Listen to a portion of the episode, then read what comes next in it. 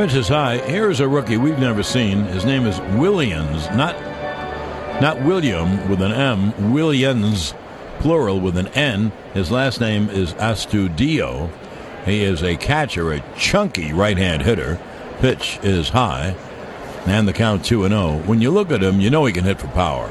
I mean, he's he looks like an offensive guard. Not as tall, but that kind of build. He is a. Let's see how big he is. Five. Wow. He looks at two, five nine, which means he's five seven, and weighs two twenty five. He's a husky sort. He's a he's a chunky youngin. You never loved me. I came all the way through time and space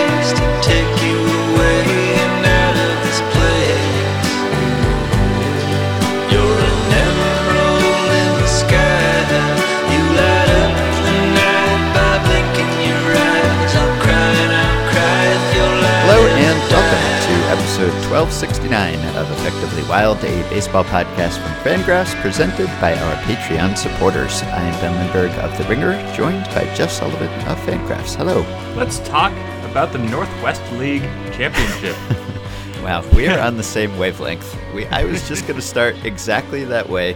Why would we start with the Northwest League Championship? Because this is effectively wild, and what else would we start with? Not an Ugh. actual big baseball story. the Eugene Emeralds are an affiliate of the Cubs. The Spokane Indians are an affiliate of, I don't know, somebody else. And they were playing in the championship. It's already weird that this that Eugene advanced to the championship because let me tell Yeah. you something about the Northwest League. The Eugene Emeralds finished with a record of 31 and 45, which was the worst. It was the worst Yes. record of the eight teams. Worst record Indeed. in the league. Worse, uh, the best record belonged to Portland area's own Hillsboro Hops, the Salem Keizer Volcanoes, who hosted us for the Eclipse event last year. They Right. finished uh, 36 and 40. That's a very Giants affiliate kind of record, I think. Anyway, so Eugene, worst record in the league. Remember that. They, Yeah. uh, I don't know exactly. I haven't done the research to figure out exactly how it was they qualified for the playoffs. Is this one of those half season things? Yeah, where, uh, it's a split season. This is A ball, so it's a split season, and there was one team, Hillsboro, that was really good, and so they won by a ton. And there are two divisions in this league and two halves, and so the Emeralds won the wild card in the second half, so they came in second, basically way behind the first place team, but that was enough to qualify. You just had to at least come in second in one of the divisions in one of the halves, and they did that. Great. Okay. So the the Emeralds qualified for the playoffs in the second half, and uh, when they made the playoffs, of course, they had to face the best team because they were wild card. They faced Hillsboro, and they beat them. Yes, They beat them twice.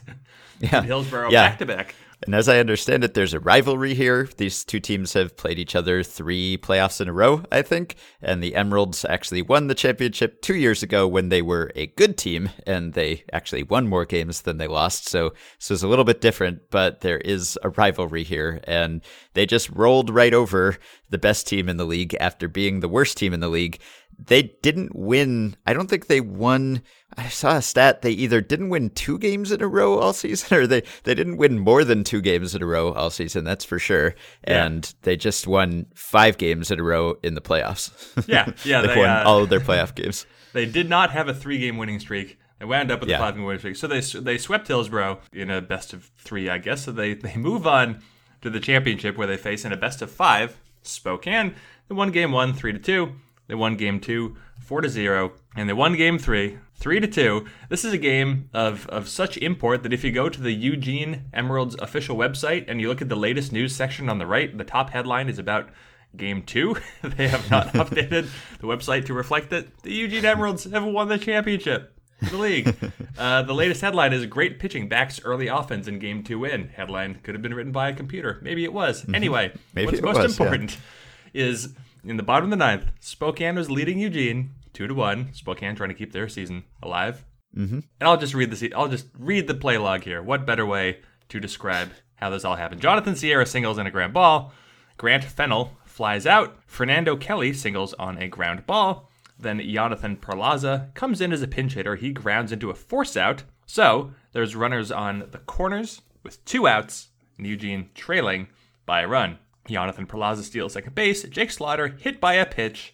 Andy Weber walks. Game is tied. And with Nelson Velazquez batting, Jonathan Perlaza scores on a balk. Jake Slaughter advances to third on a balk. Andy Weber advances to second on a balk. A walk-off balk because the pitcher dropped the ball. Eugene Yep. won the championship on a walk-off balk. Yeah, so great. When I saw that, I thought, really? You called a balk in a walk-off situation in a championship deciding game? I thought, that can't be. You should have just given it to him. I mean, balks are so often silly and subjective. And then I watched the clip, and I do not blame the umpire at all for calling this balk. have you watched the balk? Uh, I couldn't. When I was looking at this last night, I actually couldn't find a video of anything except for the celebration. I did not see the balk itself. Okay, well, I have seen the balk, and I will share the balk with you. I just sent you a link to a GIF of the balk, which I will link to for everyone's pleasure. And this was about as clear cut a balk as I've ever seen. I'm not sure that I have seen a balk that looked quite like this. I don't know what happened. It was like he almost fell, but didn't fall, but just sort of stumbled or paused like halfway through his delivery. I mean, it was very, very clearly a balk, and there's just no way that the umpire couldn't have called it. I'm sure he didn't want to call a balk in this situation, but it was just the most clear cut balk you could imagine. At the very least, they've sent this thing to extra innings. Class A delivers. He balked! He balked, and the Emeralds win the championship on a balk. The Bad News M's are the champions of the Northwest League, and how else would it end but a walk to tie it, a balk to win it, and that's it. He stumbled and darn near fell over, dropping the ball. The Emeralds are mobbing each other at home plate. They have won the championship in the oddest way you will ever, ever see. An all star closer just dropped the ball on the mound to balk off for the championship. The weirdest thing you'll ever see, but the Bad News M's will raise the banner in 2018.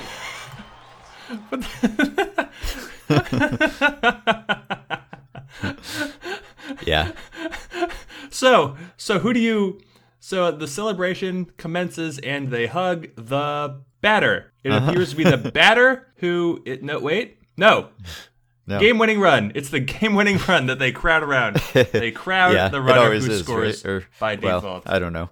Yeah, they should have hugged the pitcher who balked because he was the one who did it. But yeah, that's an incredible ending to Ugh. a very strange season. Apparently, they were calling themselves the Bad News M's. The Emeralds just nicknamed themselves that. And I love this story, and I hope someone makes a movie of it. I don't think that will happen. The uh, what? the there's a moment. So the picture. I don't want to name the picture. Just you can look it up, but also I just feel bad. For, oh man. So the picture. the picture. Oh god. I just noticed in the side clip. If you watch, okay, everyone should look up the video. But there's a few angles here. You see the normal camera angle from from center field, and then you have like a side view that's looking at the batter and the catcher, and then you have a view from behind the plate.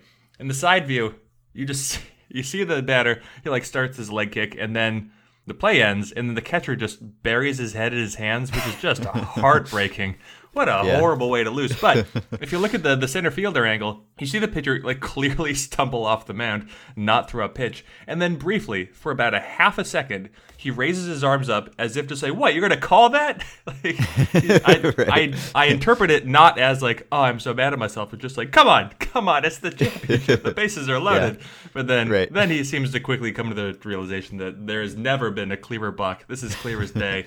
And uh, Yeah. I, I do wonder in this situation how much could a pitcher get away with as a balk before like, Yeah. to test the umpire's Got to be more like, leeway in this situation than usual. Right. But you wouldn't do it with like Bob Davidson who called the balk right. on us right now, but like otherwise, I, I feel like yeah, there's there's some leniency here, but uh this is just I'm so sad for the catcher. He doesn't Yeah. even move. This is uh this is too Well, bad. I'm glad we were both tickled by the story of the Eugene Emeralds. Is anything going on in Major League Baseball? Nothing this interesting. Nothing- oh my nothing- god, I've been watching from the behind the batter angle, and the catcher is still there squatting with his head in his hands as the players start to mob the game-winning run around. Uh, this is. I came into this really excited to talk about a walk-off block, and now I'm just bummed out. Yeah. Yeah. The first reply to the tweet on this GIF says, Have watched this about 42 times, and this last time saw the catcher's reaction. Now I can't stop seeing it. so, yeah. Oh. wow. Uh, Condolences uh, Major to League Baseball. Spokane. Yeah. Major League Baseball. Jacob DeGrom didn't win again. Oh yeah, Because, no, that's uh, a good one.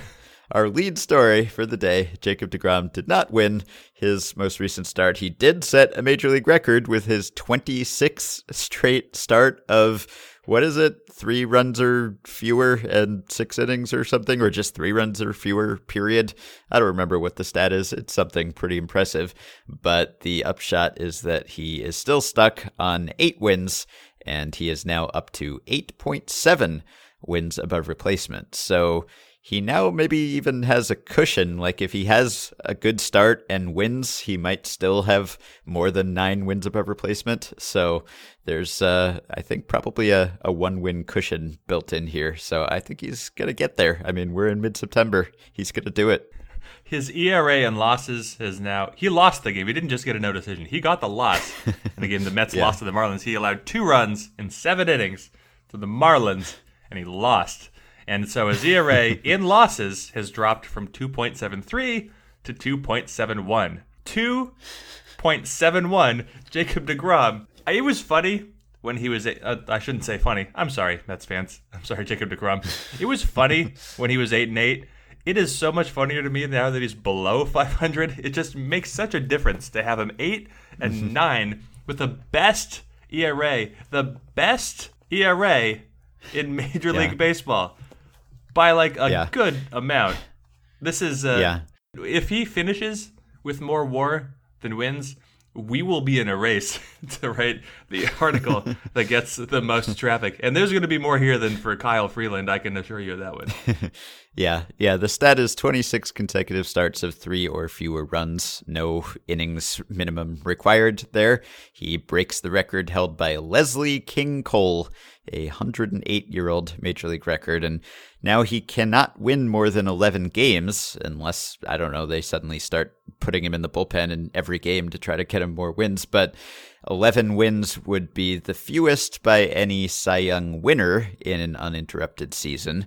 So if he does win the Cy Young Award, he will be making history in that respect. But he does still have some competition there. But I don't know. I still kind of feel like the more ridiculous his record is, the more likely it is that he wins the award because it's just gotten to the point where it's almost a farce and you can't hold him responsible for not winning more games. So you just kind of have to give him to him as a, a consolation prize. If you can't win an actual game, at least you can win an award for being the best pitcher in the league. Jacob DeGrom has a 1.71 ERA, eight wins. Lance Lynn has a 5.0 win, 0.1 ERA. He's got nine wins. Luis Castillo, nine wins, 4.66 ERA. Lucas Giolito has been maybe the worst pitcher who's made regular turns in baseball for a terrible baseball team. He's got a 5.76 ERA. 10 wins, Lucas Giolito. uh, I, I mean, I could just, I'm scrolling up here. It's going to get worse. Zack Godley, 4.67 ERA in a newly neutral ballpark. 14 wins. Oh, and by the way, Ryan Yarbrough has 14 wins, and no Yeah. one even knows what he looks like in the world. and he's been out there. He's 14 and 5 as a non starting pitcher for an anonymous baseball team. And he's got almost twice as many wins as Jacob DeGrom, who has the lowest ERA in Major League Baseball. And this isn't even one of those situations where it's like, yeah, he's got a low ERA, but he's given up a bunch of unearned runs, and those can't do seven, just seven unearned runs, which is a totally normal amount of unearned runs to have allowed, especially in front of a terrible defense like the Mets have had all season long. David Robertson has eight wins, and he's thrown like four innings. It's uh, this is Jeurys Familia, eight wins. Ugh, wow. Well, our plan for this episode was to answer listener emails. Should we do that, or is there anything else that we need to talk about first? I, I guess, I don't know. It seems like the races are resolving themselves in some cases here. We could do a, a quick standings check. The Phillies are now six and a half behind the Braves as we speak. So they barely control their own destiny, as the saying goes. They do have seven head to head games with Atlanta coming up in the last 10 or so days of the season. And controlling your own destiny is sort of a, a, silly saying because you don't really have control over whether you win those games. You still have to play the other team, and the other team in this case is better than the Phillies. So technically, they could sweep all those games and be in a good spot. But by the time that series actually starts, they may no longer even be in that position because they seem to be falling pretty fast, which is unfortunate. And I've seen a lot of Phillies fans on Twitter, at least, kind of complaining about how the wheels have fallen off and this is a lost season and it's a failure and there are so many questions heading into next year. And I think that the season has not been a failure or a lost season. I think it's been an encouraging season in a lot of ways. And the Phillies were not really expected to be the best team in this division just yet. Neither were the Braves, to be fair. Both of these teams are sort of ahead of schedule, but I think this is probably a matchup that we will be seeing for the next five or 10 years. This is just the first time that these two are going head to head. Right. I, I think it's important to understand that the Phillies have arrived, they've been good and they've arrived sort of ahead of, of schedule. And I, I think it becomes frustrating if you're a Phillies fan. I think it's frustrating because you look at your team and they're 74 and 70, and the wheels have fallen off lately. They've gone, what is it, like 5 and 15 or something in the last 20 games. It's been it's been bad. But you look up and you have a team in the Braves who have also arrived early and they're in first place. Now they're comfortably in first place. And I think you look around and you think, well, why why haven't we done that? But if you look at also like, I don't know, the White Sox, and you think, oh right, sometimes a rebuild goes far, far worse than it has for us, then there's a. I don't think that you can be too disappointed. It's fine to feel bad because you know the Phillies were in first place very, very recently.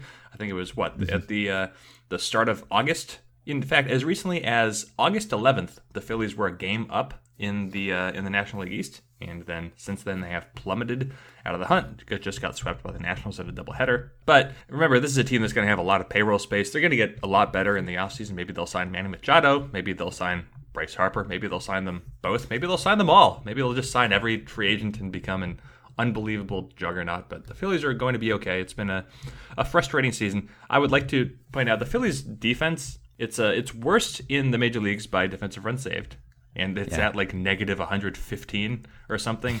And yeah. here's here's an alignment that the Phillies had for game one yesterday. Rhys Hoskins, as usual, was playing left field. He's terrible. Justin Bour was playing first base. He's not very athletic. Carlos Santana got the start at third base, which he's apparently done multiple times lately, Asdrubal Cabrera got the start at shortstop and Nick Williams started in right field.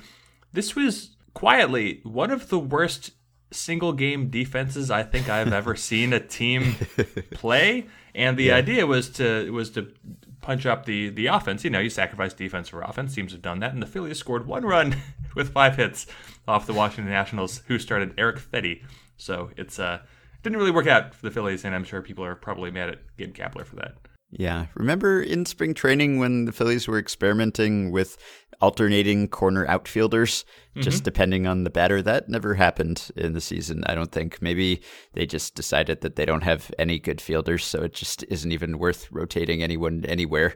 But that just hasn't happened. I, I think I, I spoke to someone with the Phillies at some point this season, and they just said sort of that they were still considering it, but there are costs to consider as well, just potentially embarrassing the player by having him move from one field to another in the middle of a game, which is just saying, we think you're worse than this other guy, which is technically something you're saying to every fielder except, I don't know, the shortstop or the center fielder, the most difficult or premium positions. If you're having someone play a position other than that, you're saying you're not as good as this guy. But that's maybe more of a, a naked example of saying we don't think you're as good as this other guy. So run across the field and stand there because we don't want the ball to be hit to you. So I don't think that that has happened, but I don't think that that would have saved the Phillies from having a very poor defensive season. They just don't have the personnel. Yeah, right. It's and it's kind of weird too to me that Nick Williams is such a bad defensive outfielder because he's also an incredibly fast and toolsy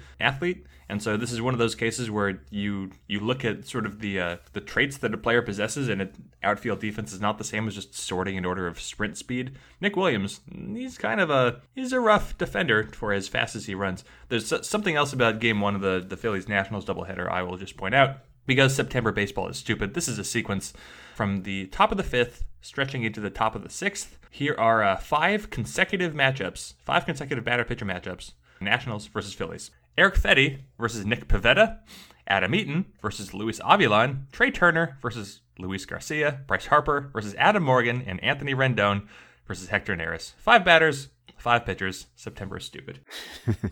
Yeah. All right. Shall we move on to emails? I guess. Okay.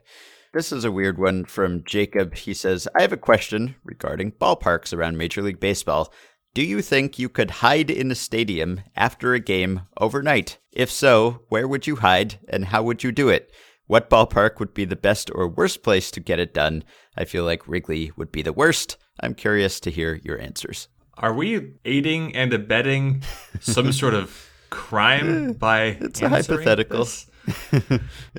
it's a purely theoretical scenario here, so I would say no. But if one were to try to do this, do you think one would succeed? Well, okay. So how how is it determined that you are unsuccessful? Just if you're seen, or Yeah, I guess if you're caught by the grounds crew or the ushers, the stadium staff, and they force you to leave, I mean, to qualify for having stayed overnight, I guess you have to be there when the stadium is shut down and they turn the lights off and everyone goes home and you're still there. okay. Well, so what? The first thing that obviously comes to mind is that you hide in like a bathroom stall, and then you get found by whoever comes in to clean the bathroom. But then you could Right. always. Now I don't listen. I don't know how many more times I have to say on the podcast. I'm not encouraging murder, but if you are seen in the bathroom by one person who's armed with cleaning supplies, then you could render such a person incapable of reporting you to whoever might be the proper authority.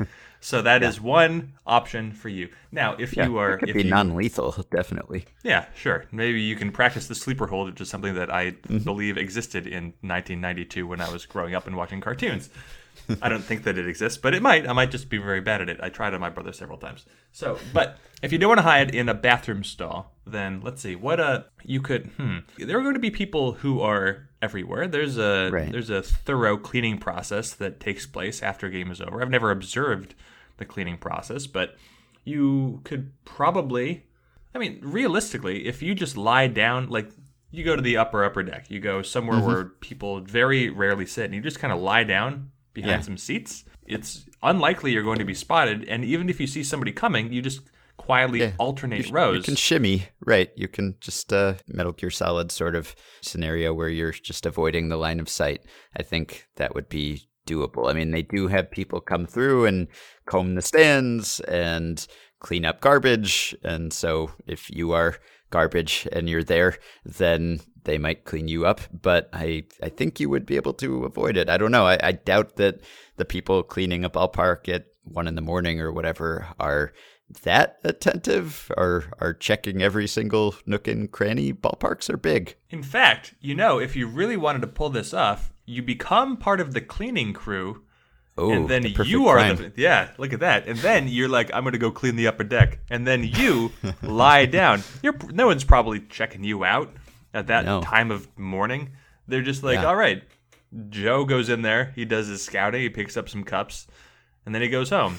But maybe you don't want to go home. Right, the long con. Yeah, and it can't be that hard to get one of those jobs. So, yeah, if you really want to do it, that's one way to do it, I would say. But I bet you could get away with this, and I, I bet it's happened. I don't know. Did Night at the Museum happen, or was that just a movie? how did how did they do it in Night at the Museum? I don't know, but museum probably even harder to do this than a ballpark, and it's been done at least in a major motion picture. So I think it could happen.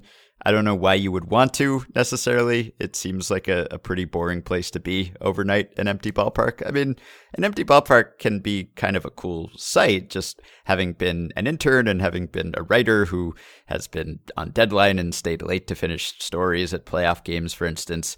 I've been in stadiums when they are almost empty, and it is kind of a, a cool sight because it's not one that you usually get to see, just empty big league ballpark. But that's kind of it. And you see it and you say, this is kind of cool. And I don't know that you would really want to spend a night there or what you would do if you did. Everyone who's listening to this and has been to a Marlins game is like, I don't get what, what the big deal is. We get one of these every day.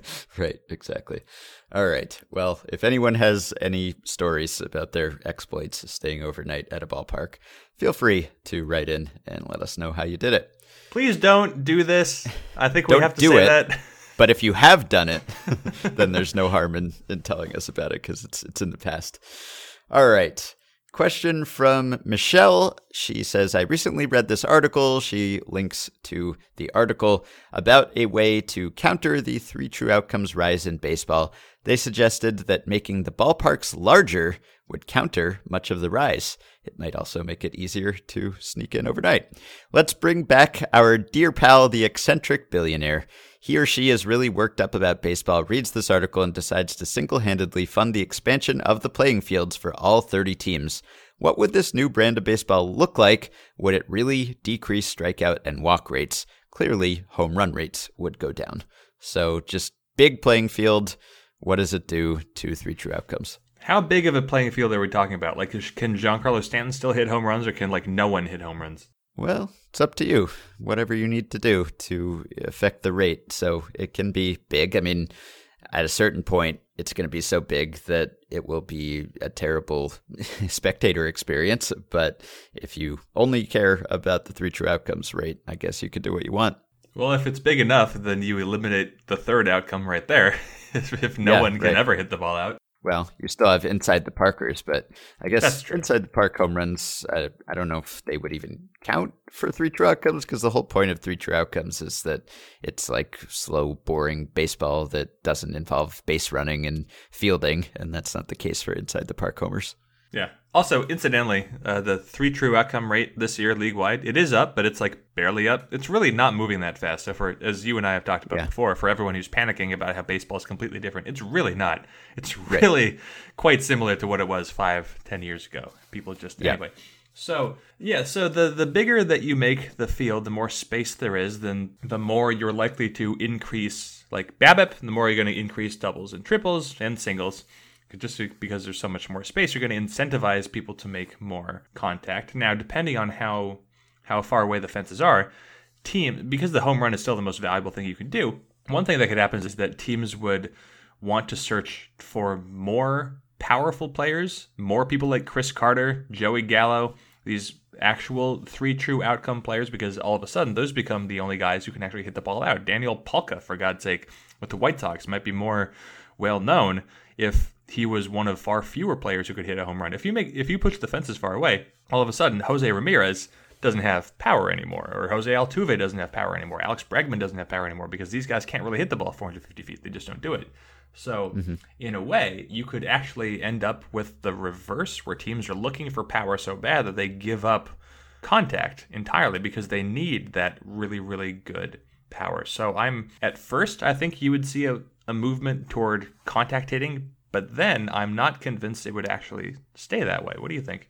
Yeah, I think if the dimensions are large enough that it's really hard to hit home runs, unless you are Stanton or someone like that, then you'd see players not trying to hit home runs, and then you'd see less swinging for the fences because the fences are so far away. You'd want to prioritize contact because there's just so much field area that just putting the ball in play is very valuable. So you'd have more contact oriented swings and you'd have fewer homers and you'd have fewer strikeouts because of the contact. I don't know what would happen with walks exactly, but probably there would be fewer. Would there be fewer walks? Because probably there'd be fewer walks, right? Because you wouldn't want to put people on base if the BABIP is really high and you're just getting base hit after base hit. So I think this probably would work. I am open to the argument that it would, and there's only so many like high exit velocity players to go around. So uh, that would like it's not like every team could go get Chris Carter and Joey Gallo and Daniel Palka and Franchy Cordero and etc. Keon Broxton. So you'd also have teams would be shifting in just the same way that they they currently do. They would be moving their defenders around. So I'm not sure BABIP would change that much. Now it would of course go up just because there's so much more space. And if you hit a ball over a guy's head, then you're going to have a probably a triple or a, or a home run inside the park right there. But the players are still going to be like you're still going to have the same number of hits on the infield. You're going to have a similar number of hits like within the outfielder's range because it's not like you are you're making the defender stationary at their traditional positioning. So I hmm, I think the the first level response is that yeah, this would reduce three true outcomes considerably as you disincentivize power. But then I think that there would be at least some teams who would go in the other direction. Mm-hmm. Yeah. All right. Question from Mike. A question hit me tonight looking at the MLB leaderboards. Oriole Chris Davis is currently hitting an abysmal 173 with 168 strikeouts. This was a while ago, so those numbers are no longer up to date. Now, Chris Davis is hitting 175 with 178 strikeouts. That's not good. so the question is Has anyone with at least 100 to 150 at bats ever had more strikeouts than their batting average? In 1991, Rob Deer hit 179 with 175 strikeouts. Could Crush be having a historic season?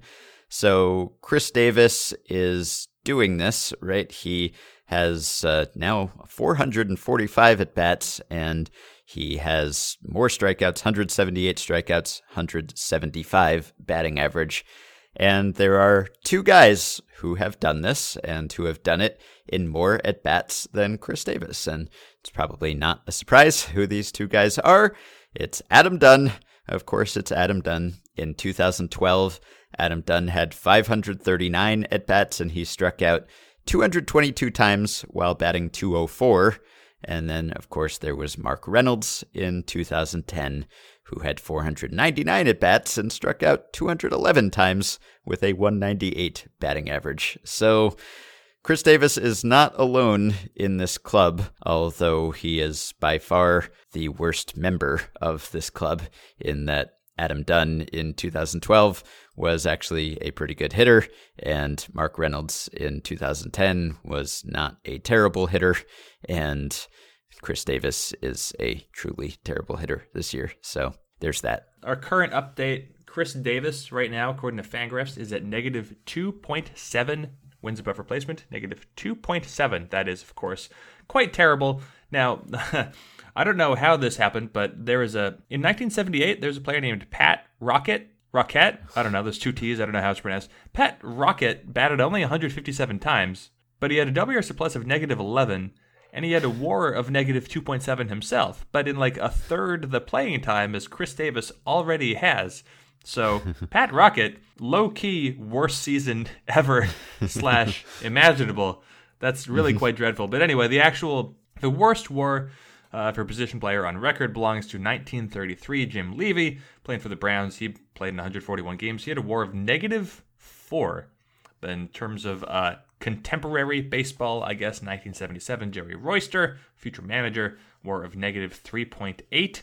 And uh, 1985 George Wright for the Rangers, war of negative 3.2. But Chris Davis is now sneaking up on 2011 Adam Dunn. That's uh, who preceded 2012 Adam Dunn, who you just discussed. Chris Davis sneaking up on 2011 Adam Dunn and 2002 Neifi Perez, who finished with wars of negative 2.9. And in 1997, Jose Guillen, negative 3.1. So Chris Davis is playing for something. Yeah. Playing to avoid something? Well, I don't know. He's catching up. All right. Do you have a stat blast? I do. I uh, Okay. yeah, it's also a little ballparky.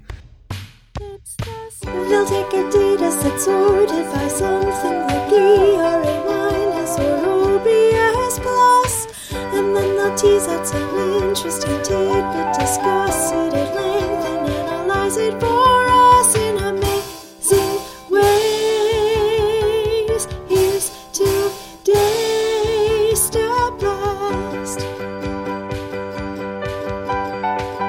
So, uh, did you read a recent Sports Illustrated article? It was, I forget what they what the title of the, the regular feature is. But anyway, it was led by Tom Verducci talking about something he dubbed the mystery of flushing.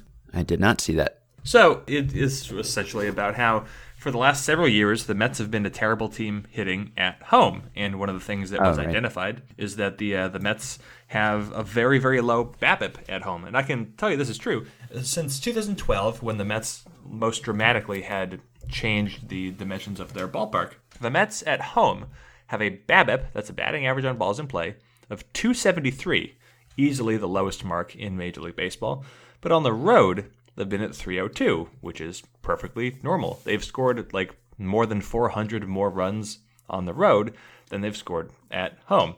Now, what uh, what Verducci's angle was was that the, the Mets are trying to figure this out why they haven't been able to hit at home, and I don't know I don't know what happened in the production of this article because it completely ignored the idea of looking at how the Mets pitchers have done. And it turns out, this won't surprise you, the Mets opponents have also been a lot worse at Citi Field, and it's because Citi Field is a hard place to hit.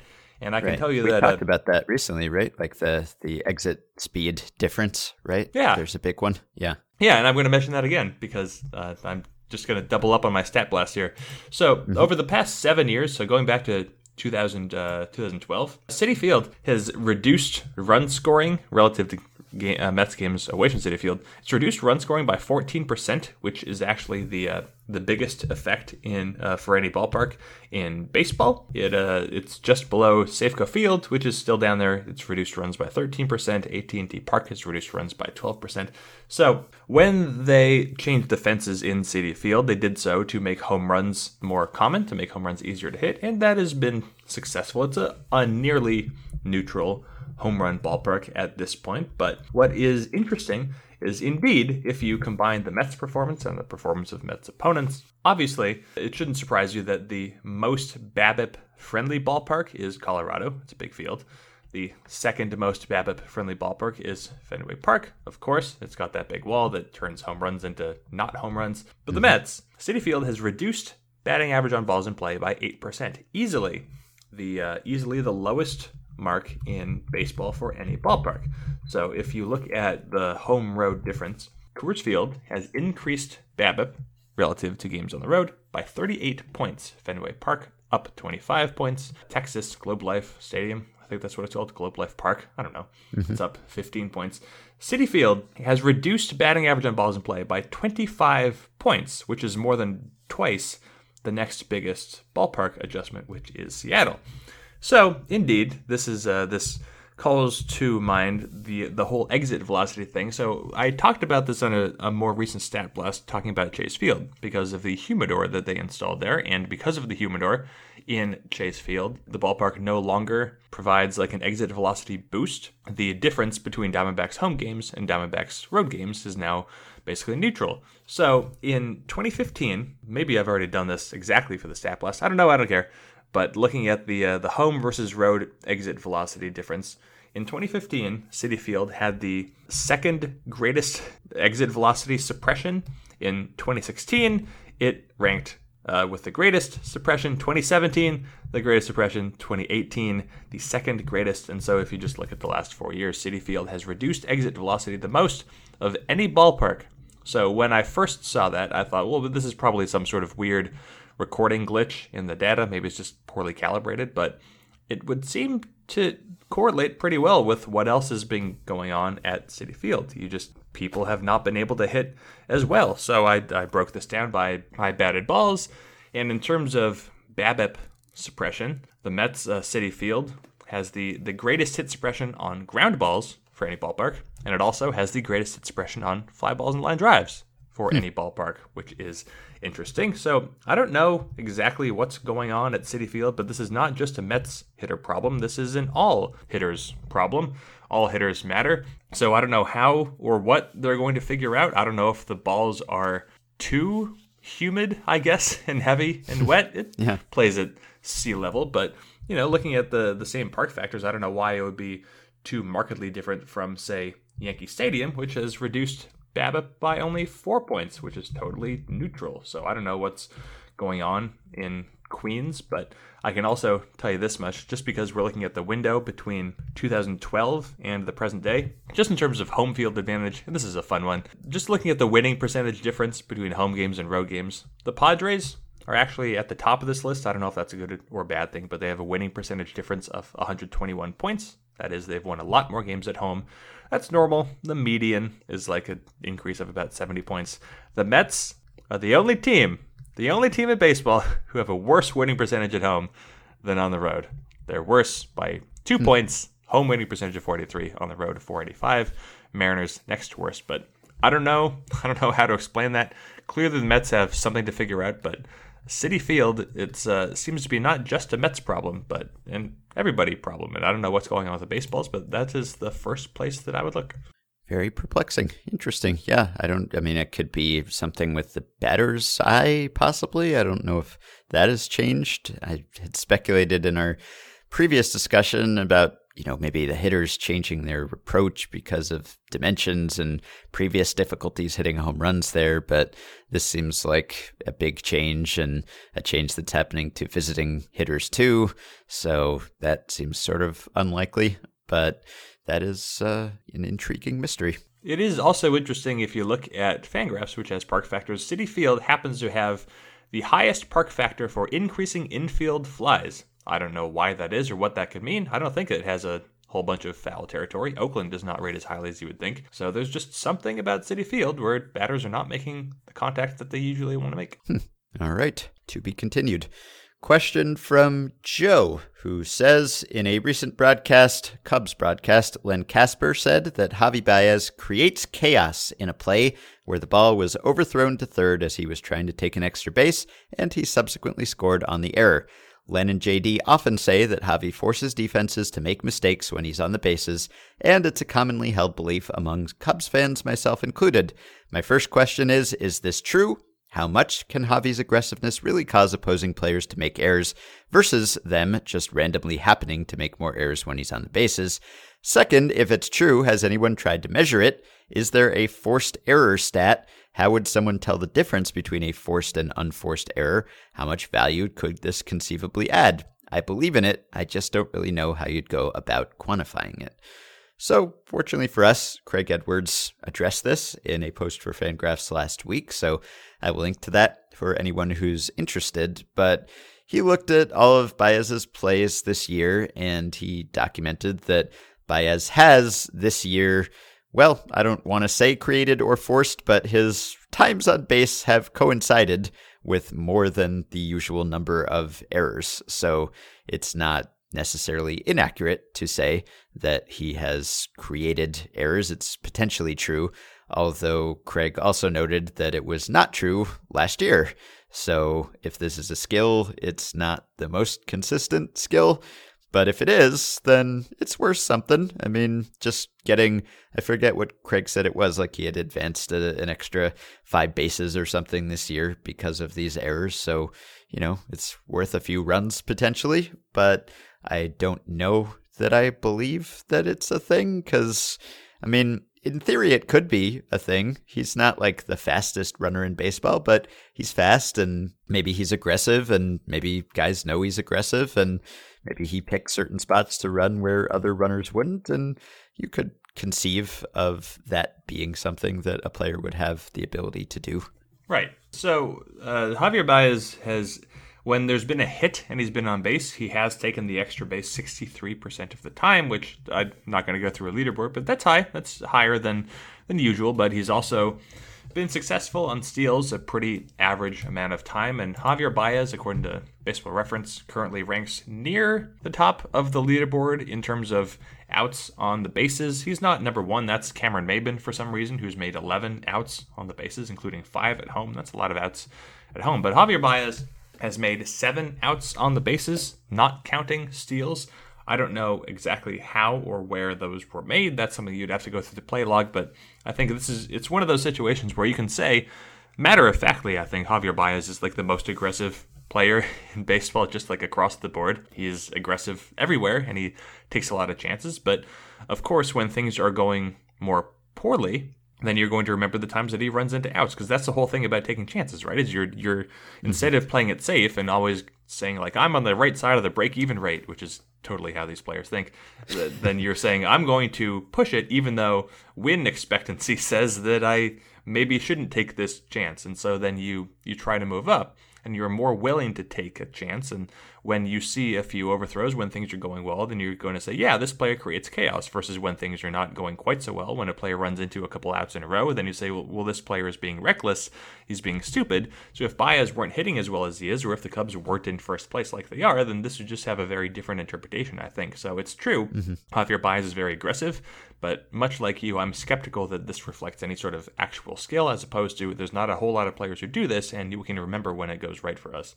Yeah, and he's a high profile player on a high profile team, and he already gets a lot of credit for another sort of obscure skill, namely tagging, and I guess also sliding. So maybe there's some tendency to want to think that he's great at all of these little obscure skills, but it's possible. I mean, one thing that we don't talk about all that often is the ability to reach on errors, which is not quite the same as forcing errors the way that Baez has, but that is a skill that is not really accounted for, at least by some stats and traditional stats. And it's not just like a magic ability, it tends to be right handed hitters who pull the ball a lot to the left side of the field, and guys who hit ground balls, and guys who are fast. And Javi Baez is a fast right handed hitter who hits lots of balls on the ground. So he's someone who might also fit that profile. But that's sort of a skill. So if you want to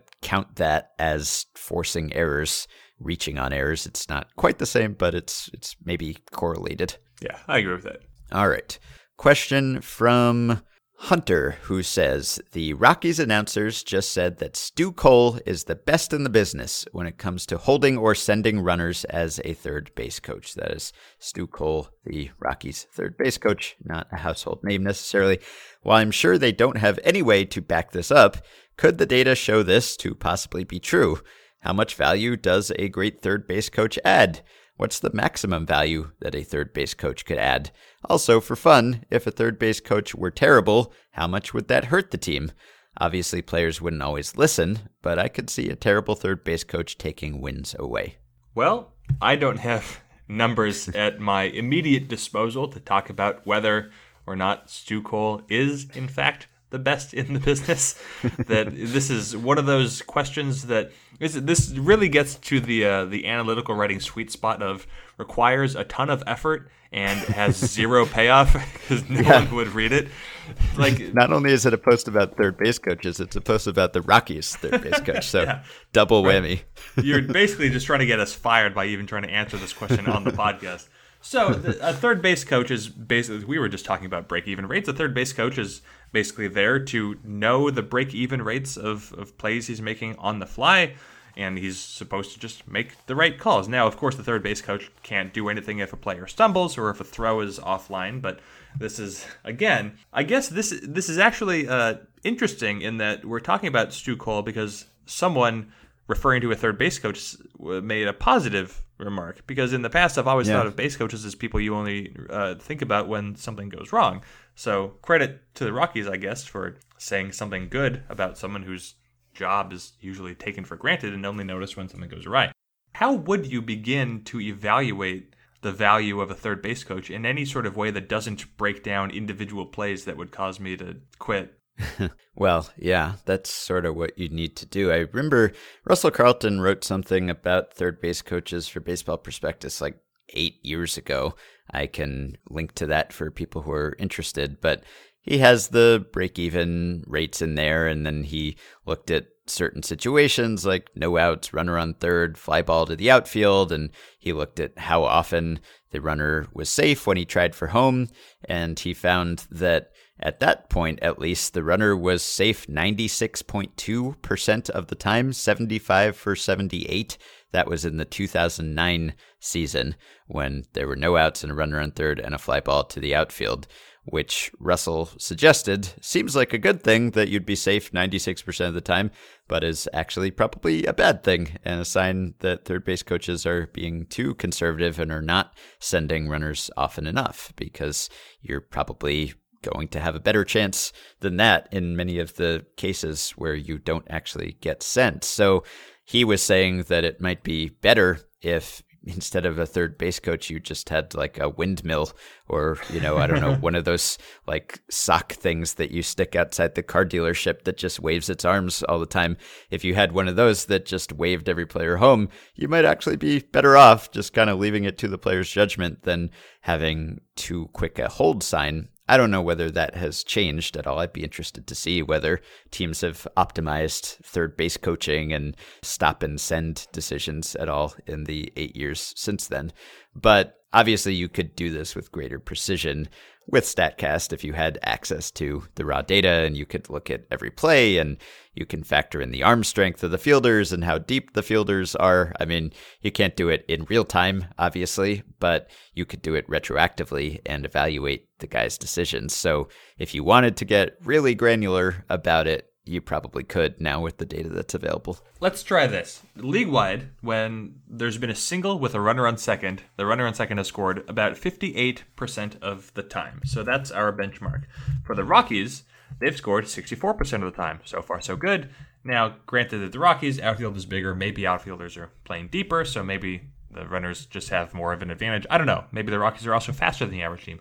I don't know. But uh, also, league wide, when you've had a runner on first base and there's been a double, the runner on first has scored 42% of the time. And then for the Rockies, it comes out to 47% of the time. Okay, so far, so good. Looks like some sort of incremental value. However, I'll note the Rockies have, as a team, made 18 outs at home. They've also made 18 outs running the bases at third. Combined, those happen to be the most in Major League Baseball for any team. Uh, ahead of, I guess it looks like the Cardinals with 31. Now, I don't know what that means. This is all very, very simplistic, but for example, the Rockies have made 36 base running outs at third and home. The Giants have made 12. Now, sure, you could rightly argue that the Giants haven't had any base runners to begin with, and you're not wrong, because the Giants are bad, the Rockies are not as bad. But let's say that the evidence suggests a mixed bag, and I am not in the least bit convinced when the Rockies' home broadcasters say that a player who's employed by the home baseball team is the best Yeah. in the business. Because I would love, I would love to have a list of all the people the different broadcasts say are the best in the business. It's just like it's just like teams saying we got a great group of guys, or some, or or my my personal current favorite. No one works harder than this guy. There's a lot of people who seem to be tied for the best work ethic in Major League Baseball. Yeah, that is uh, kind of curious, isn't it? Yeah, I doubt that the Rockies broadcasters have watched a whole lot of tape and broken down the numbers on every other third base coach in the league. Doesn't seem like the best use of their time. So, yeah, probably not a ton of basis for that statement. But in theory, I would think that there's probably a lot more cost to having a bad third base coach than there's a benefit to having a good third base coach. Like, I'm guessing that most of the third base coaches are clustered pretty closely together when it comes to deciding whether to send someone or not. So I doubt that if you do have the best third base coach in the league, he's that much better than the second best or the 10th best. But if you have the worst, then maybe if you have a really bad third base coach, then I think you could do some damage to a team. Now, I don't know. You know, if you did just have someone who always put up the stop sign or just always said send or even just, you know, did the opposite of what he should do in every situation, at some point, the runners are just going to ignore that guy and are just going to do what they want. And there's probably some percentage of plays on which runners already do what they want because they don't have time to look or they're going too fast to stop or they think they know better or whatever. So the impact would probably be minimized, especially once the team realized that they had the worst third base coach in the business and uh, just uh, didn't want to make a change for whatever reason. But I could see that costing, I don't know, I, I mean, in something in the order of wins, not just runs over the course of a season. Yeah, I uh, I agree. It's a little like pitch framing, you know, where you the norm now is to be good, and if you actually have a, a quite a bad pitch framer, it's going to look worse than ever. But again, this is third base coach effort. If I worked for a team and the executive was like, "Hey, can you spend a few weeks researching base coaches?" I would again, I would, I think I would just quit. yeah. All right. Last question because you've got a chat to get to. Ryan wants to know our opinions on clutchness. And he says his understanding of the theory of clutchness is that clutch is performing well in high leverage situations and is something that a player can be over the course of a game or a season or even potentially multiple seasons, but that it's not a skill that players can have and maintain over the course of an entire career. That is, if a player has a long streak of clutch performance, it is more of a string of luck than it is skill attributable to the player. And he wants to know, assuming that that's generally correct, how long would a player have to maintain one of these clutch streaks for you to question this theory and be willing to say that the player simply has the clutch gene or doesn't? And the reason that he asks is because Dansby Swanson has been a very divisive player among the Braves fan base, he says, not just because of his defense, but he's been statistically clutch as a hitter in each of the last two seasons. In 2016 and 17, he has a WRC plus of 45 and 60, respectively, in low leverage situations. In high leverage situations, he's at 134 and 110. Maybe he meant 2017 and 18. I don't know. But he says that's a big swing especially when you consider that the average player hits worse in high leverage situations than low ones, probably having to do with dominant relievers for high leverage at bats. So, is he clutch enough over his two seasons or whatever to say that he's clutch, or how long would he need to keep doing this for someone to say that he is actually clutch? No, no, Yeah. I don't think that he's clutch. no, uh, okay, so looking over the past three calendar years, this is a Fangraphs thing. The the leader in their version of clutch is Yonder Alonso, I guess. Why not? That's not interesting. Freddie Galvis, second to Melky Cabrera, is third. That's weird.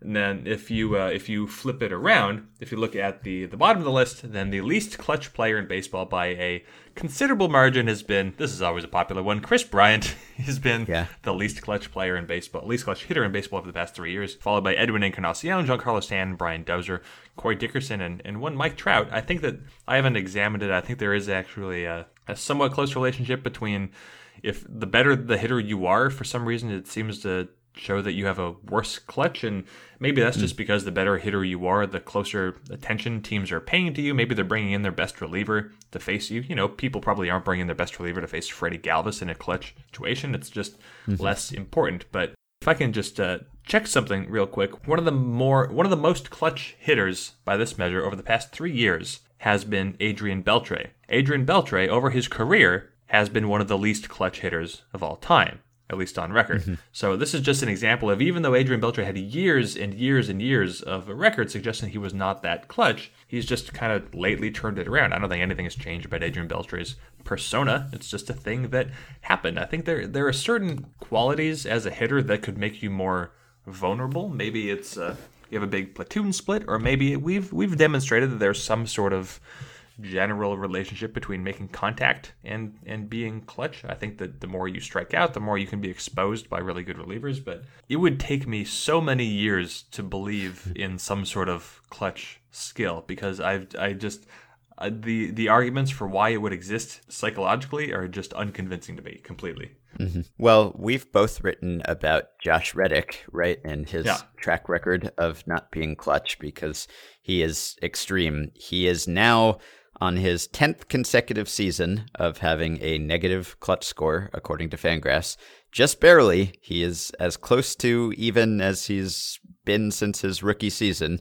He's just barely under zero right now, but he is currently in line to extend his streak to 10 seasons without ever being clutch. And yet, even with Josh Reddick, I don't know that I'm necessarily willing to say that he is actually unclutch because it just takes a really long time for that sort of thing to be meaningful and, you know, like a career length, basically, like too long to do anything about it. Like once it becomes statistically reliable at all, the player's ready to retire. Like it takes that long, according to the analysis that I've seen. So Dansby Swanson is nowhere near the point where you would say that he is clutch or unclutch or whatever. It's just not enough time. But that doesn't mean that there aren't players who are a bit more clutch than other players, even in the big leagues, even though you figure that the really unclutch guys get filtered out as they climb the minor league ladder. There are probably some guys who are slightly better than other guys, and maybe in the future there will be heart rate monitors or something that you'll be able to tell in real time some sort of physiological response that would predict that performance. But as of now, we are just sort of stuck with maybe being able to look at an entire career and say, oh, well, he was a little clutch, but there's really no useful way to apply that information that I'm aware of with what we have now. If I could throw out there, just looking over the past 10 years, that's felt Yeah. like a decent amount of time. Josh Reddick is a second worst clutch score for all qualified hitters in baseball, and the worst, Giancarlo Stanton, by about a hmm. win over more plate appearances, but just something to keep an eye on. Giancarlo Stanton having a very unclutch season again, and for his career in high leverage situations, he's got a WRC plus of 115 versus 145 in other situations. What does it mean? I don't know. That's what we just talked about. Yeah, well, you've just given Yankees fans another reason to boo when he strikes out in a high leverage situation. All right, you've got to go do a chat, and I'm going to go read Carson Cistulli's post about who would be the home run leader in space. Subhead. It's not important. yeah. All right, couple last minute notes here. Meant to mention this earlier. Jeff and I on yesterday's episode talked about whether the laces of a glove are part of a tag. So if the laces touch you, are you out? We were talking about this because there was a close play that was reviewed and it looked like maybe the laces were touching the guy. Well, we were not aware that a couple of years ago this changed for the 2016 season as a result of replay review and it actually mattering whether the laces come into contact with the runner. MLB changed the rules so that glove laces are no longer good enough for a tag. So our hypothetical about whether you could have really long whip length laces on your glove and just tag people from afar, no, you cannot do that. And then the other thing, today's Astudillo update. I was going to tell you about a play where Willians Astudillo and Giancarlo Stanton had a sort of jump ball, and I will link to this play because it's kind of cool. It's from earlier this week. Astudillo is catching, Stanton's at the plate, Stanton fouls the ball into the ground, it bounces up, and then giant Giancarlo Stanton, not so giant, at least vertically, Willians Astudillo are just standing there waiting for the ball to come down. And you can probably guess who gets the ball. Stanton reaches up and grabs it. Astudillo stands there looking a little miffed. Paul Molitor is laughing in the Twins dugout. Twins pitcher is laughing too. I will link to the video. It's kind of cute, but it has since been surpassed by an even better Willians Astudillo video. And this is from Wednesday. Another Twins Yankees game. Willians Astudillo singled, and then he came around to score on a double from first. And it's just the most beautiful highlight. Just Willians motoring around the base paths, this absolute unit making great time. His helmet flies off, his hair is blowing behind him, flawless flow. It's great in GIF form, it's great in still image form. One of the greatest GIFs of the season. I will definitely link to it. You have to see this play. This was one for two tonight, and the pitch, a swing and a line drive left center field, deep in the gap. That ball drifting. Hicks dives and misses the ball. Astudillo loses the helmet, and the prettiest hair in baseball is heading home. He's going to score three nothing Twins. We have loved Willians for a while, but he has totally surpassed our expectations this season, both from a performance perspective and from a spectator perspective. You can, of course, support the podcast on Patreon by going to patreon.com slash effectivelywild. The following five listeners have already done so. Dino Champlone, Virgil O'Neill, Matthew Eli, Patrick Eschenfelt, and Greg Danchik. Thanks to all of you. You can also join our Facebook group at facebook.com slash group slash effectivelywild, and you can rate and review and subscribe to Effectively Wild on iTunes and many other podcast platforms. You can replenish our mailbag, email me and Jeff at podcast at fangraphs.com, or message us through the Patreon messaging system if you're in the Patreon Supporters Club. Thanks to Dylan Higgins for his editing assistance. And as always, we will be back with our third episode of the week very soon. Talk to you then. Will it be your next episode? I guess so. Those that have doubt wanted a had clout. What they mad about must be a route. MC they style from they last route. And I bet soon as they hear this, they spaz out. They show me love when I come through. Yo, any club that I come to, I hear the microphone check one, two. They know what I wanna do. Flow forever. They show me love when I come through. Yo, any club that I come to, I hear the microphone check one, two. And they know what I wanna do. Flow forever.